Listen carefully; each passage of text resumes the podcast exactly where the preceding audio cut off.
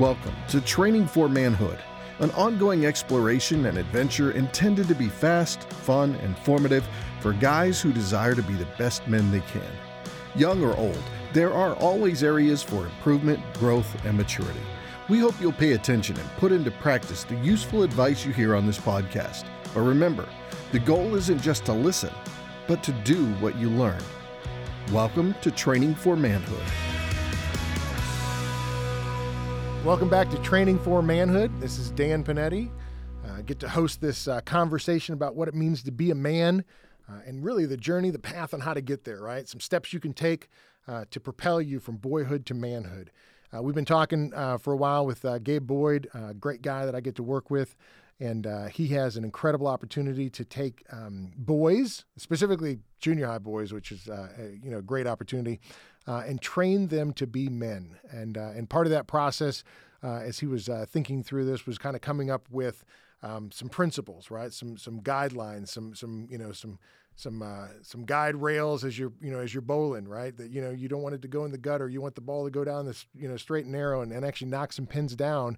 So he came up with um, the five principles, and we've gone over four of the five, of them, yeah. right? So if you haven't listened to the first four, you need to listen to them, right? Because they were uh, men speak truth, mm-hmm. right? We dove into that. We talked about men serving others, right? We talked about men loving deeply. We talked about men enduring joyfully. That's right. Right. Um, and then now we're going to talk about the fifth one. What is it? The fifth one, probably the the biggest one. Like this is the anchor. This is the May, anchor. maybe best for last is the best like way it. to say this. Like Uh, it. It's it's really the the one that hinges. Um, all, all the other ones together. Uh, that if we get this one wrong, then the other ones are are are not worth our time. Uh, the fifth one is that men walk humbly with the Lord. Uh, men walk humbly with the Lord. And, and again, this is so important because all these other things that we've talked about are going to sound foreign uh, to to anybody else, right? Because the whole reason that we're having this conversation is to try to discredit the cultural mandates or the cultural expectations of what a man is or looks like or sounds like, right? That most of those things are described as whether it's through age uh, or ability or you know their power or, or their money or their status. Uh, the culture is happy to define what a man is should we not take the truth of God's word and define it for boys? So that's exactly what we're trying to do. And so this last one, uh, coming straight out of Micah 6 8, is that uh, men walk humbly with the Lord. And it's just simply the idea that uh, we, we are spending time with the Lord. Uh, that we are not, I'll always say, you know, it's one thing to just kind of throw Jesus in your backpack when you come to school, right? And carry him around all day and then just take him out when you need him but it's totally separate to actually let him lead you as you go right that we want to we want to get away from the fact that we just kind of pull him out and we use jesus as we need him instead of just being guided by him constantly throughout our day uh, and so I, have just got some notes here that, that I usually try to make mention to the kids. Uh, and, and the, the thing that I usually start off with is that it's really hard for us to be proud when we spend every morning with God. Ouch. Yeah. That takes care of your pride right there. Like like just spending proper time perspective, right? spending time with the with the creator of everything, the the perfecter of everything, the sovereign Lord over all is going to kill any pride I think that you could ever muster within your own self, right? Uh, and so I think it, it, in terms of like living this out, um, it's spend time with Him. Like every day, be in His Word. Uh, learn to hear from Him so that you can then take what you're learning and then go live it out. Yeah. So one of one of the things that I talk about, um, you know, when we talk about the idea of what it means to be a man, right? Um, I think about the uh, the story um, of uh, uh, Jesus uh, healing the uh, demon possessed man. Mm-hmm. Right, he pulls up on shore. You got a you know demon possessed man who's all chained up and everything, and and uh, and um, he goes over to him, and you know he, the demons talk to him and everything, and you know as Jesus cast out the demons into the pigs, right? Which Mm-hmm. which is you know this should be a movie because this is like what you know and the pigs run and you know jump off the cliff, right? The, the next verse says right that they that they turned and looked, and the man who was the demon possessed man, it says he's now sitting, fully clothed. Right, right. Where before he was he was naked and crazy. Right. It says he's now sitting fully clothed and in his right mind. Yeah. That's literally the verse, right? And it's, it's cool because uh, J.C. Ryle, who's a, who's a great author, love J.C. Ryle. He's got a, a great book for young guys called Thoughts for Young Men.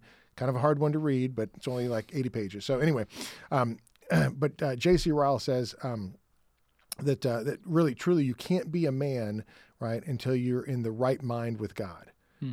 right? And until you've been converted, Right. right? You don't have the right mind of what it means to be a man because before that, right, you're the center of the universe, Right. right? And so so what you say goes, right? And what your feelings are is what's driving the train and what's in your best interest, right, is the goal. Right? That's that's what it means, right? If if you have a life without God.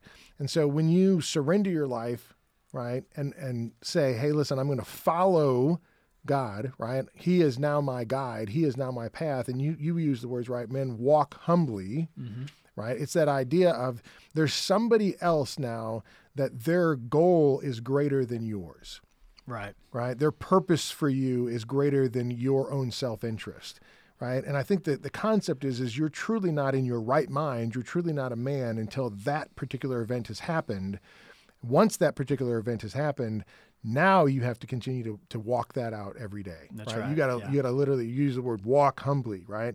You gotta do this purposefully every day, right, to truly be a man. It's not just an event that happened like for me when I was seven years old Right. right? Well, here's the deal. I, I was seven. I became a Christian, right? I became a follower of Jesus Christ, right? But I could have stayed there at age seven and now at age 50 and not had any maturity, right? But it's the idea of walking humbly with the Lord from age seven to age 50.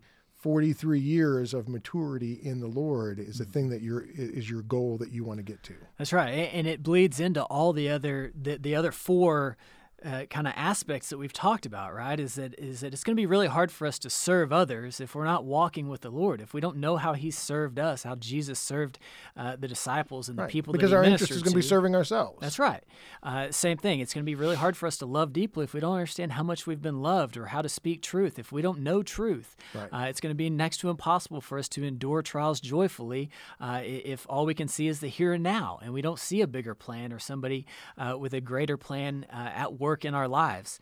Um, but but it's so so so this is this is really an interesting kind of one for us to hit and even even your take on um, I'm not sure that you can call yourself a man should you not know Jesus should you not be walking humbly with the Lord Yeah, I- I threw don't know there. that I can call you a man right and I've had a lot of people ask me this like um, and I'll, I'll I'll tell them I don't think that you can be a man without acknowledging God as the creator of male and female, right? Right. Of man and woman.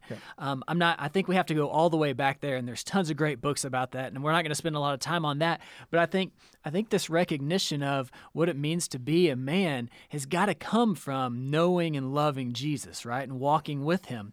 Um, a- and, so, in fact, I was reading last night, uh, and the only reason that I, I take such a strong stand with you on that, Dan, is is that in in First Samuel, um, I always try to reference this at some point when I'm talking to the boys, because it really does not get much more clear than this right here. Because in Second Samuel, it talks about the sons of Eli Okay.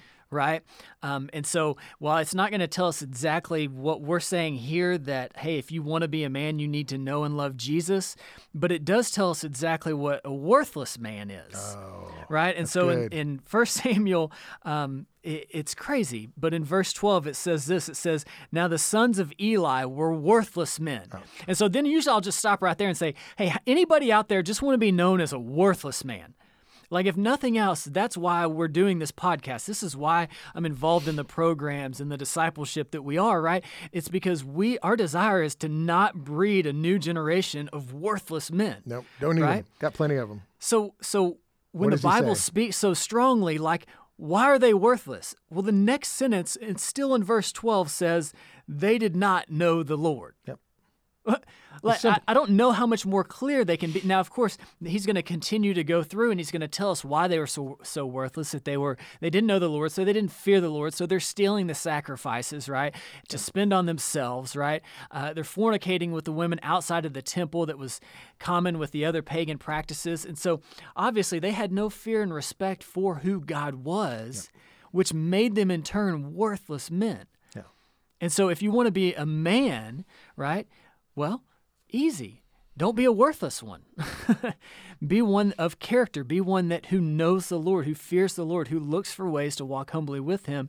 And just like you said earlier in one of our earlier podcasts, is it's the same call that David had on his life, It right? is, right. So when David's talking to Solomon, he's like, you know, hey, you know, I'm, I'm about to die and I'm going to give you the charge to be a man, right? The only thing he tells him is um, know, study, right, and put into practice the word of the Lord, Mm-hmm. right? I mean, it, it's it's not that much, you know, more difficult than that. I, don't- I don't need, you know, a thousand things to do. I need to know who God has created me to be, right? That the call that He has given me, right? And I need to pursue that with my life, right? That that's that's the goal of what it means to be a man. And I think the concept is, right, if you're doing something other than that, which is why I can't call you a man, right? You're not being used for the purpose of which you've been created Right. right? So, so for instance, right, um, you know, I've got a, um, you know, uh, a screw in my house that needs to be tightened. I can use a screwdriver, right, or I could take like a knife and try to do it, Right. right? And here's the thing: when I when I take a knife and do it, right, I don't say, well, that knife is now a screwdriver. Mm-hmm. It's just a knife that's being misused or, or Right. used for some other purpose. And so, the idea is when you give something a name, right, that name is is there for the intended purpose of it. You can use it for other things. Men men can do other things than glorify God. Mm-hmm. But what they're created for was to glorify God. Right. Was to know him and to make him known. And so the the idea is if I say, hey, that's what a man is, it's because the creator who made men, right, has like written that on your description of here's what a man is. Mm-hmm. Right? He knows me and he makes me known. That's right. That's what a man is. Now, could a person that you and I meet be a male and have a life, right, that doesn't glorify him? And the answer is yes. And we see plenty of them, Absolutely. right? We see plenty of them that are self centered. We see plenty of them that are not serving others. We see plenty of them that are not enduring joyfully, right? That are, you know, whining and screaming about the way the world is and not making it better. Right. And here's the thing, right? That's a terrible place to be, Mm-hmm. right? It, it is, it's a butter knife being used as a screwdriver That's right. right? It just, I'm sorry, but somebody has not told you who you are and what you were made to be, Mm-hmm. right? Somebody has not spoken that truth into you and saying, hey, God has created you and designed you for an incredible purpose, right? And you need to know what that is. Yeah. And that's why we go back to, right? I think we, it's funny, you, you know, this is our last one. It's our first one. It it's could be the first It's- one. That's yeah, it's- right. It's, Yeah. everything in between because none of them make sense without it That's right. right? But men walk humbly, right, with the Lord, right? And, and uh, now, did you use the word their Lord? No, with the Lord. With the Lord, okay? Yes. Because I like their Lord, right? Because one of the things I love about you know David is how he often, right, the Lord is my shepherd, Mhm. right? It's it's not just that God is this impersonal being, right? That you know, I mean, set the world in motion and then let it go, right? God is a personal being that desires to have a personal relationship with you, right? He's made that available through His Son Jesus Christ, and the concept is is you can know Him personally, right? So you can you can walk with your Lord, Mm-hmm. right? He's your God. He desires to know you. And that's that's why when you talk about you know the word humbly, that's why when you're walking with the Lord, right, the only way to walk with him is to walk with him humbly. That's right. You know, when you know him and you know um, his plans and his purposes for you, it, it gives you a great purpose for your life, but it also puts you in a proper perspective, Mm-hmm. right? And that's a that's a humble place to be. So, what do you what do you tell the boys how they can begin to put this into action? What what's their plan for moving forward on this? Yeah, I, I think the the biggest thing for them is just what I stated earlier was find find time in your day every day to be with him, right? That it's really hard to follow somebody that you don't know. Uh, it's really hard to follow. So, because for a lot of people, uh, when it comes to like leadership and, and people following you, they care far less about being right than if they just know you.